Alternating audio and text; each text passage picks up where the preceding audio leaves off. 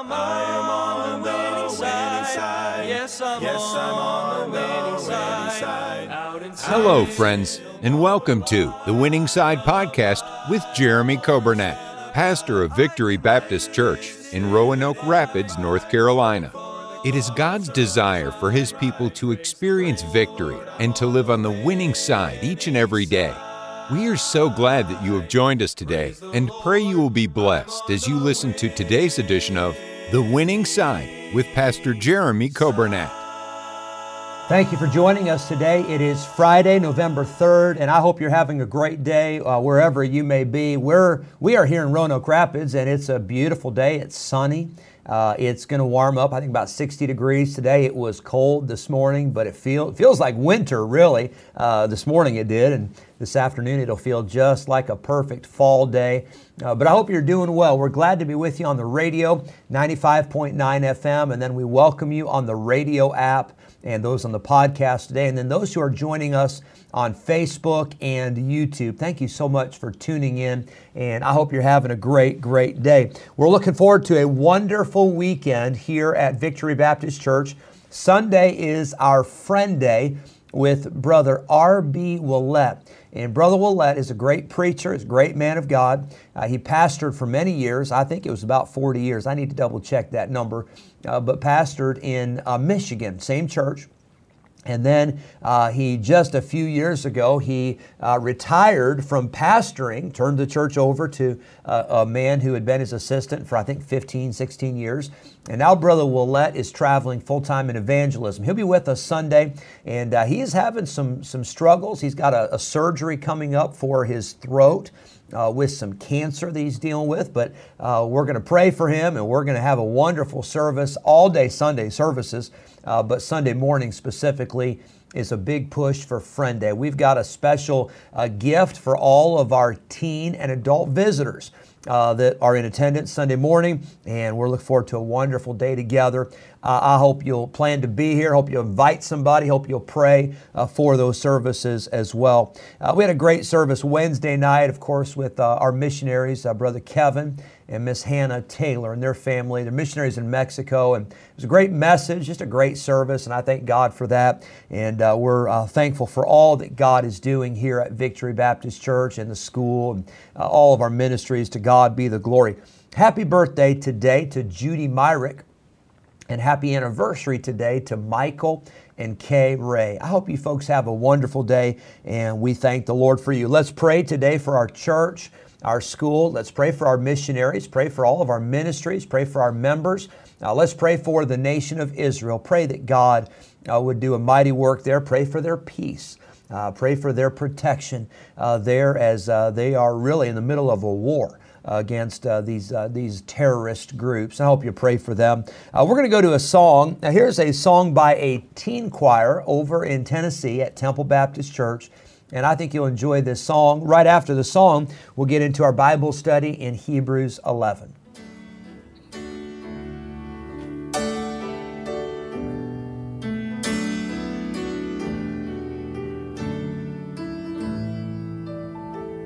Are you weary from the battle you're fighting? Does it seem like the storm just won't break? Is there a mountain in front of you? The doubt says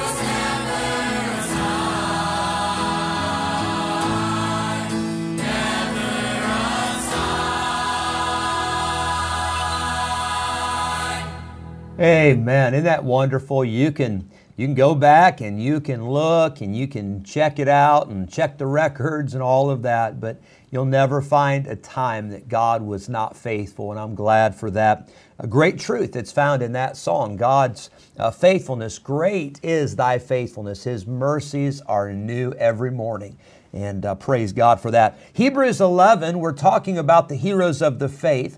And uh, we're going to end today with Samuel. I think I got a few more lessons we'll do from this chapter. There's just still so much in this chapter from verses 34 to 40. And there's no other specific people mentioned, uh, but there's a few we can figure out. So I think we'll take a few more days on that. But today, I'd like to finish up with Samuel as we've talked about Samuel's faith. He was in the temple, he was a young man.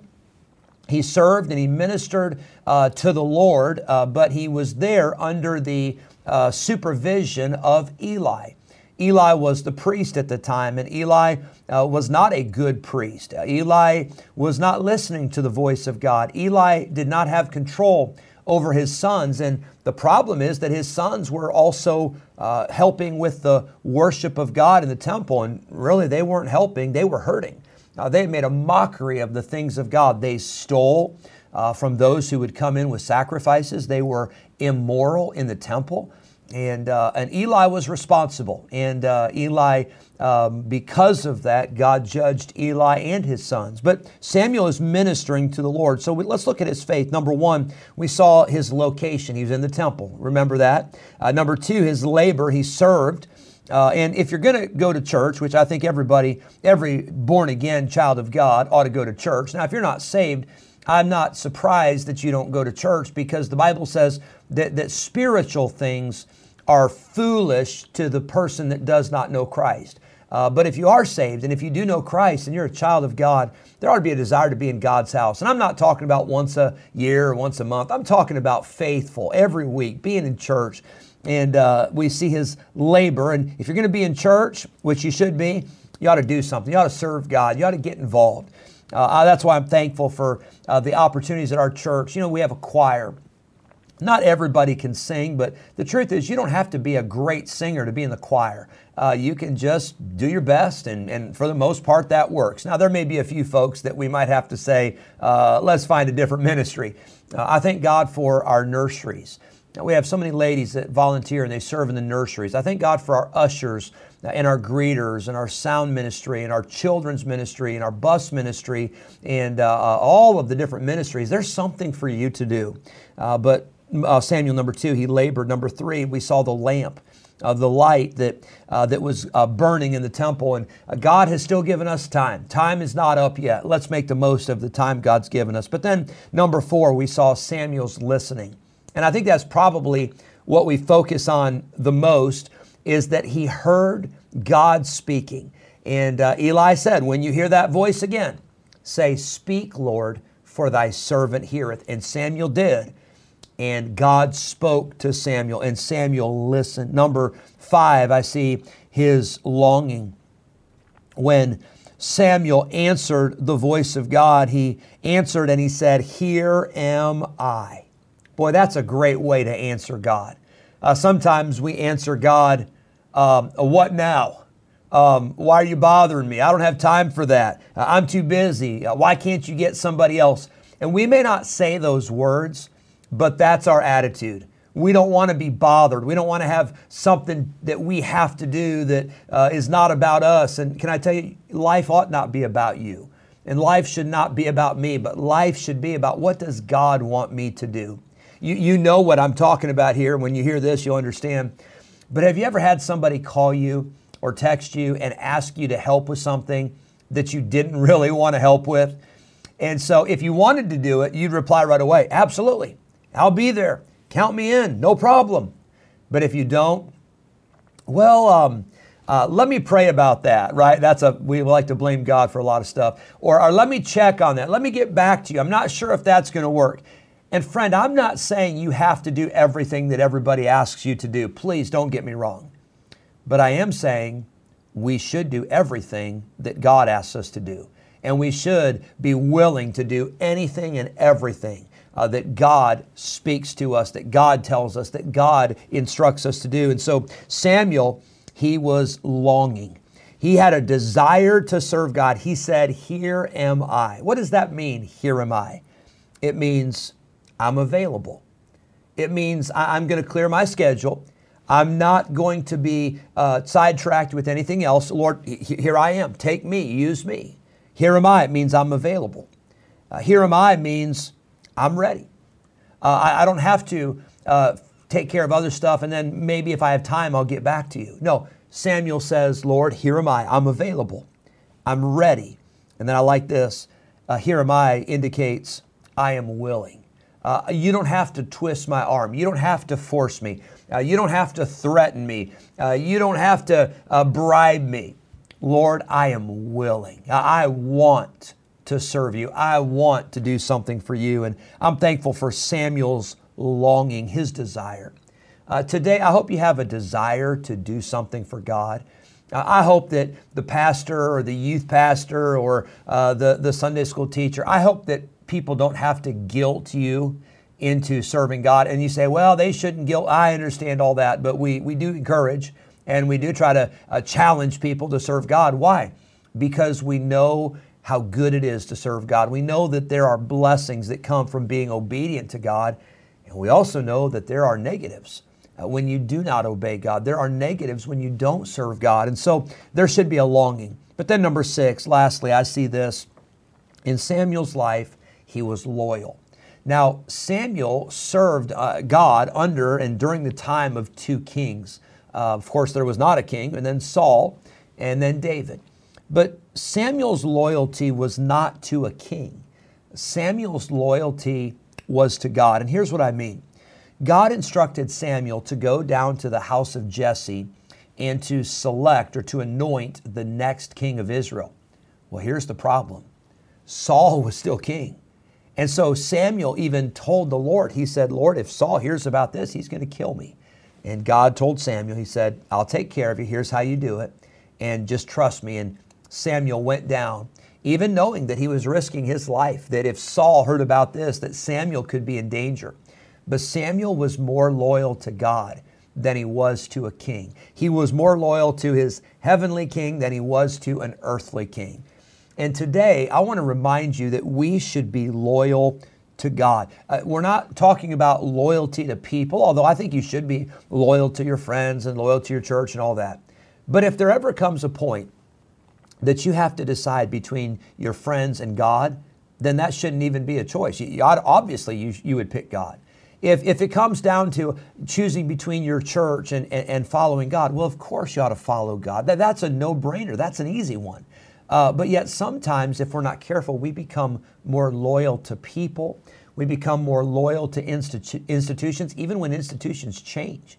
Uh, maybe there's an institution that you've been loyal to and they don't even believe the Bible's the Word of God and they no longer uh, believe in salvation by grace. They no, no longer believe in things of, of being holy and being godly and being pure. Maybe, uh, maybe they don't believe that anymore. Well, friend, your loyalty ought to be with God and His Word, not with an institution, and certainly not with an individual. Uh, in Samuel's ministry, God told him to go and anoint David, and Samuel obeyed, and he trusted God even though he was afraid. And did you know there will be times in your life where there will be fear? But when that fear comes, I want to remind you and I want to remind myself that that spirit of fear did not come from God, but God has given us the spirit of power and of love and of a sound mind. You don't have to be afraid. You know why? Because God said, I am with thee. And when God is with you, You've got nothing to be afraid of, and I have nothing to be afraid of with God by my side. I hope that helps you today. I hope you've enjoyed uh, just a brief study on the life of Samuel and Hebrews 11, of course. Uh, we'll look forward to next week. We'll finish up Hebrews 11 probably next week, but I hope you have a great day and a great weekend. God bless you. Thank you for joining us. Yes, I'm on the winning side. Thank you for joining us today on the Winning Side Podcast with Jeremy Coburnett pastor of Victory Baptist Church in Roanoke Rapids, North Carolina.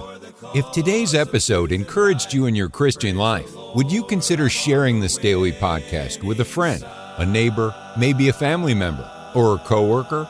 We are grateful for your help in spreading the good news of Jesus Christ. If we can ever be a help to you in any way, please let us know by calling or texting us at 252 308 4600.